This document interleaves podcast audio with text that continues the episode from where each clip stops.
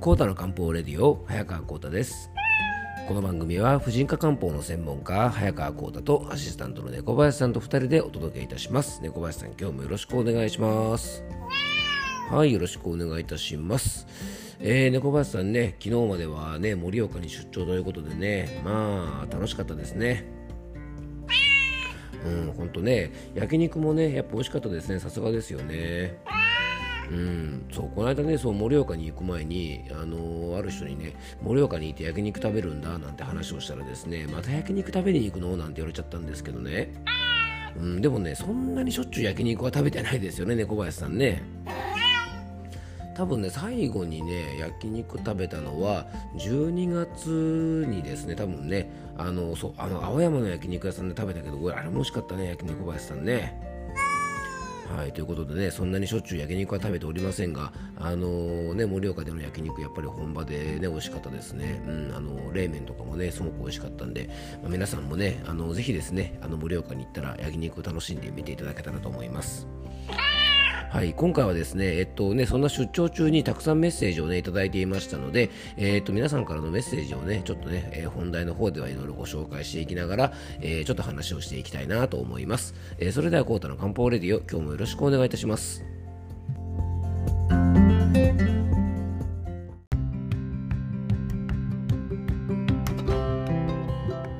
はい、それでは今日の本題に入っていきましょう。今日はですね、まあ、の休み中とかにですね、まあ、ちょうど出張もしていたのでね、なかなかメッセージのご紹介ができなかったので、え、ー、と、メッセージのご紹介を中心にね、いろんなお話をしていきたいと思います。え、ー、と、まずはですね、養生ネーム、れいこさんからのメッセージです。えー、こうたさん、猫林さん、えー、こうたの漢方ラジオご助会会員の皆さん、こんにちは。はい、えー、こんにちは。いつもありがとうございます。れいこさんね。毎日の配信楽しく聞いています。くだらない質問もいいよとのことでしたので、早速猫林さんに質問です。2月の22日の猫の日は、我が家の保護猫、えー、保護子猫様は、えー、チュールをあげました。猫林さんはチュールは好きですか？何味が好きですか？ちなみに我が家の子猫様はチキンがお気に召したようです。ということなんですけどね、まず猫林さんね、この質問ですが、チュールはまず猫林さん好きなんですかね？おやっぱりねさすがに猫林さんもチュールには目がないということですね。うん、でちなみに何味が好きなんですか？チュールってね、まあ、いろんな味がちょっとあったりしますけど何味が好きとか猫林さんあるんですかね？うん？何それ？いぶりがっこクリームチーズ味？そんなのないでしょ猫林さん。ねえほんと何言ってんですか？ちゃんと答えてくださいね小林さん。おなるほど。ささみ？えささみ？ホタテ味？そんなのあるんですか？猫林さん。それは本当ですか？猫林さん。ね。うん、あでもあありますね。鶏ささみホタテ味ってあるみたいですね。じゃあ、えー、それがまあ好きでなかなかゴージャスですね。なんかねあのチュール鶏ささみホタテ味がね玲子さん好きということなんでなんか魚介なのか肉なのかねよくわからないタイプなんですけどもね。あのまたそれが好きということですね。はいありがとうございます。で続いてですねあの玲子さんからはね続きのメッセージがありまして、えー、1072回ぎっくり腰の漢方的処方対処法そして1073回の花粉症に使われる漢方薬にてメッセージを取り上げてくださりまた質問に答えてくださりありがとうございます。体型だけで虚実を決めてはいけないとのこと。人を見た目だけで判断してはいけませんね。まさか私のくしゃみとぎっくり腰の話から一番組お話しくださるとはびっくりしました、えー、筋肉がつながっているのでお腹が冷えて固まると腰や背中まで固まってくる。春からの季節の変わり目衣服の調節や油断冷えが影響する、えー、梅雨時の腰のがやばいのもそのためなんですね。そして冷えと腰と花粉症がつながっているとは。私はまさに冷えを感じやすくくしゃみサラサラ鼻水タイプなのです。小生竜頭は自分の体力を使って体を温めてくれるんですね。飲むとすぐに体が温かくなります。花粉の時期だけでなく朝起きて鼻水が出るときは一服飲んでいました。それもあってか今季は風邪をひきませんでした、えー、左右生活も実行中です。でも寒い季節はお腹が空いてくるとかっこご飯の前エネルギーが足りなくなるのか体が冷えてくるんですよね。途中で何か口にできたらいいんですかね。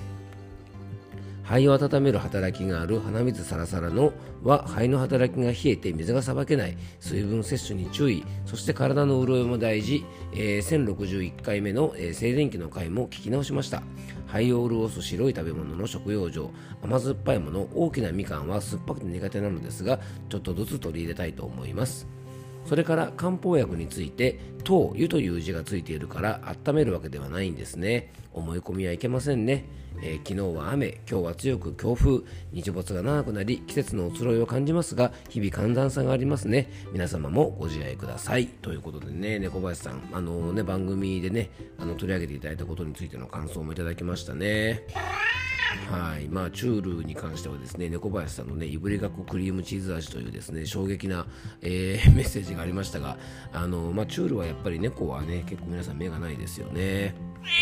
はい、ということでね、続きまして、えー、次のメッセージにね、えー、とご紹介していきたいと思います。えー、続いてですね、養生ネーム、ゆきちゃんからのメッセージです。えー、ゆきちゃんね、いつもありがとうございます。いいじゃん、養生小説。コウタさんの発想は柳だね。まず、養生小説っていう言葉に笑っちゃいました。改めて、えー、コウタさん、こんにちは。はい、こんにちは。えー、後半の朗読の集中力の切れ具合が良かったですね。素敵なダミ声で序盤は違和感を禁じえませんでしたが、すぐ慣れました。なんか途中まで似たようなシチュエーションの短編読んだことあるあるのを思い出したけども、著者もタイトルも忘れたな。そのお話では確かコーヒーを入れる人がクローゼットの中に閉じこもる奇妙な展開だったような、えー、正直初回だったので内容の低血圧にタンパク質とかそういうのはこっちも突然の朗読に肝そぞろになっていて強く頭に入ってこなかったですけど、えー、伝達スタイルが変われば記憶の残り方も違うと思うのでこのスタイルもいいなと思う、えー、いいよなと思います私は好きです他のリスナーさんの反応気になりますね。かっこ笑い。みんなびっくりしたでしょうね。私もボリューム上げましたもん。好評だといいですね。でも何かにつけて必ずマニアはいることでしょう。かっこ笑い。ではまた、ナイストライ。ということでね。まあ猫林さんね、まあ、人生はトライアンドエラーでね、やってみなきゃわからないですよね。うん、まあ、ダメだったらね、あのやめたらいいだけなんでね、まあ、何事もやってみないとということでね、あの先日配信したね、養生小説の朗読に関してはね、まあ、ゆきちゃんはね、あのまあ、好きと言ってくれたんですがね、結構あの微妙だったので、あの結構ね、本当にたくさんメッセージをいただいたんですよね、猫林さんね。うん。あのね、ゆきちゃんの予想通りね、猫林さん結構微妙な反応でしたよね。はい。えー、っと、ちなみにですね、養生ネームめぐちゃんからはですね、えー、こんにちは。今日の養生物語、最初は、ん？なんだろう？って、えー、思って聞いていましたが、すごく良かったです。え内容が自分に突き刺さってぎくりとしました。確かにタンパク質不足を実感する食生活が続いていました朝起きれるものの子供を送り出した後に活力が出にくいのはタンパク質不足だったのかもいつもオートミールなどで、えー、済ませていて自身はあんまりたくさん食べられないのですが家族にはしっかり食べてもらいたいと思いました。朝におすすめのタンパク質素材が、えー、よかったらあればよかったら教えていただきたいです。次回も物語楽しみにしています。ということで、えー、猫林さんねめぐちゃんもまあ気に入ってはくれたみたいですね。ありがとうございます。はい、ということでねあの朝おすすめのタンパク質はですねまあいろいろあるんですけどもやっぱりさっぱり系のものがねあのやっぱり朝だからいいかなと思うんですね。なのでやっぱりねなんだかんだ言って卵料理なんかはね手軽だしあの茹でたりすればね脂っこくなく食べられたりするのでかなりおすすめですよね。でまあもともとやっぱりね朝卵を食べるね習慣って結構やっぱり多いと思うんですけどやっぱりこういうね食べやすさなんかもすごくあるんでしょうね。あと卵はいろんな栄養補給ができるね、まあ、完全食品なんて言われたりもしますがあの手軽なのでね例えばあの夜のうちにねゆでゆで卵とかを作っておけばあのパンとかねご飯のおかずとかにもなるし本当ねそのまま食べちゃってねもちろんねすごく美味しいですからね。あの卵なんかはね上手に活用してほしいですね猫林さんね。うん。まあ、タンパク質の話が出たんで、猫林さん、あれだね、あの次回はですね筋肉ムキムキを目指すですねなんかこうマッチョレディの話とかをね養生小説で話しましょうかね。うんそんなことを言うとね、ちょっとまた怒られそうだから、えー、じゃあ次のメッセージをご紹介していきましょう。えー、養生ネーム、ひろちゃんからのメッセージです。えー、こんばんは。えー、毎日、こうた先生の放送を聞くのが日課になっています。えー、今日放送の低血圧の女の物語は微妙でしたね。いつものコータ先生の滑るようなおしゃべりが、えー、聞けなかったですもんね。ということで、えー、ひろちゃんね、貴重なご意見ありがとうございます。うん、本当ね、あのいつもとね、あの急になんか変わったりするとペースが乱れてね、ちょっとんって感じにはね、なりますよね。あのいつもの感じで聞きたいっていう声もね、あの本当に嬉しいですよね。あのこれからのね番組作りの参考にもねさせていただきたいなと思います。あのね、まあ、ひろちゃんはですね、僕のいつものね、こう滑るようなおしゃべりがね、聞けなかったのが残念なんて言ってくれたんでね、あの、猫林さん、これからもですね、トークは滑っこく、はい、そしてね、ギャグは滑らないようにこれからもね、頑張りますので、あの、ひろちゃんもね、ぜひこれからも応援よろしくお願いいたします。そしてですね、続きまして、養生ネームトムとジェリーさんからのメッセージなんですが、えー、低血圧の女、聞きました。私はどちらかというと文章を読む方が好きかな。でもコーダさんが楽しいならまた時々こういう音読もいいかもしれませんね、えー、知れないですね。私も猫林さんと旅行したいということでねまあ友とジェリーさん優しいですね。あのコーダ先生が楽しいならやってもいいんじゃないかということでねあのー、そんな話もしてくれましたがまあ朗読を聞くよりですね文章を読む方が好きということなんであのこのね養生小説というですねよくわからないジャンルでねしかもあのねよくよく聞くとですね偉大なる作家のパクリみたいな言い回しばっかりでね、あのまあ、でもね、今ね、少しずつね、猫林さん書き溜めてるんですよね、養生小説をね。うん、なのでね、もう少ししたらね、ノートとかにちょっと文章としてね、あの公開したいなと思ってますので、えー、よかったらですね、トムとジェリーさん楽しみにしていてください。でもね、トムとジェリーさんね、猫林さんとの旅行はね、結構大変ですよ。この人ね、結構めんどくさいんですよね、猫林さんはね。はい、ということでね、あのどっか行っちゃったりするし、この間もね、猫林さん、なんかね、東北新幹線一緒に乗ってる時に、あのなんか車内販売のお姉さんが来たらね、後ついてっちゃってね、なんか行方不明になってましたもんね。はい、ということでね、あのー、ね、ぜひ、えー、猫林さんとの旅行はあんまりあのお勧めしません。はい。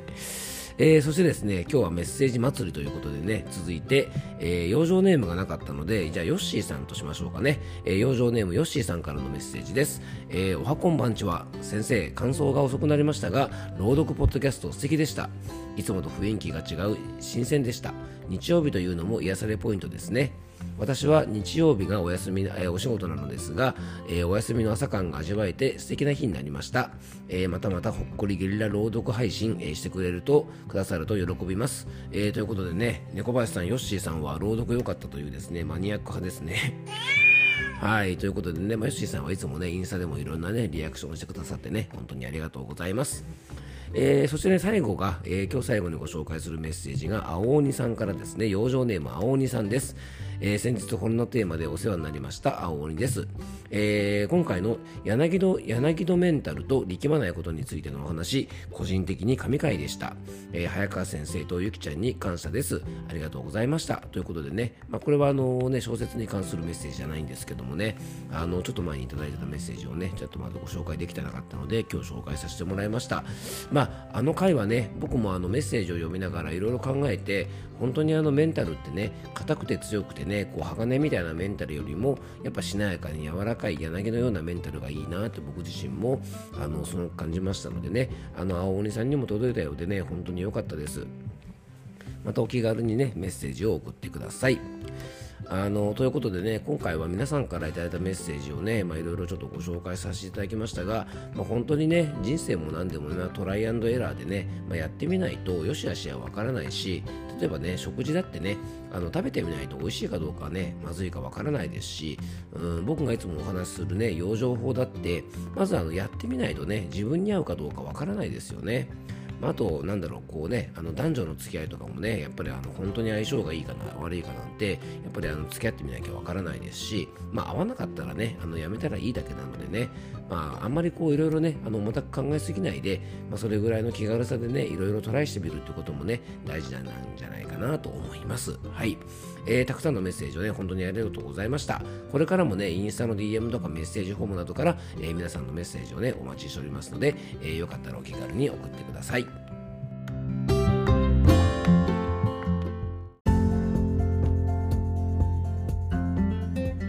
はい、今回もクロージングのお時間です。えっ、ー、と、まあ、出張中でね、なかなかメッセージのご紹介ができなかったので、えー、今回ですね、あの、いくつかね、皆さんから頂いたメッセージをご紹介させていただきました。あの、本題の方でもね、ちょっとお話ししましたが、まあ、猫林さんね、こうやってメッセージをいただけること、本当嬉しいですよね。はい、ということでね、あの、皆さんからのメッセージお待ちしています。僕も猫林さんもね、とっても励みになっております。はい、ということでね、まあ、猫林さんね、今度また、え、今度出張来週？再来週か。再来週今度どこ行くんだっけ、猫林さんね。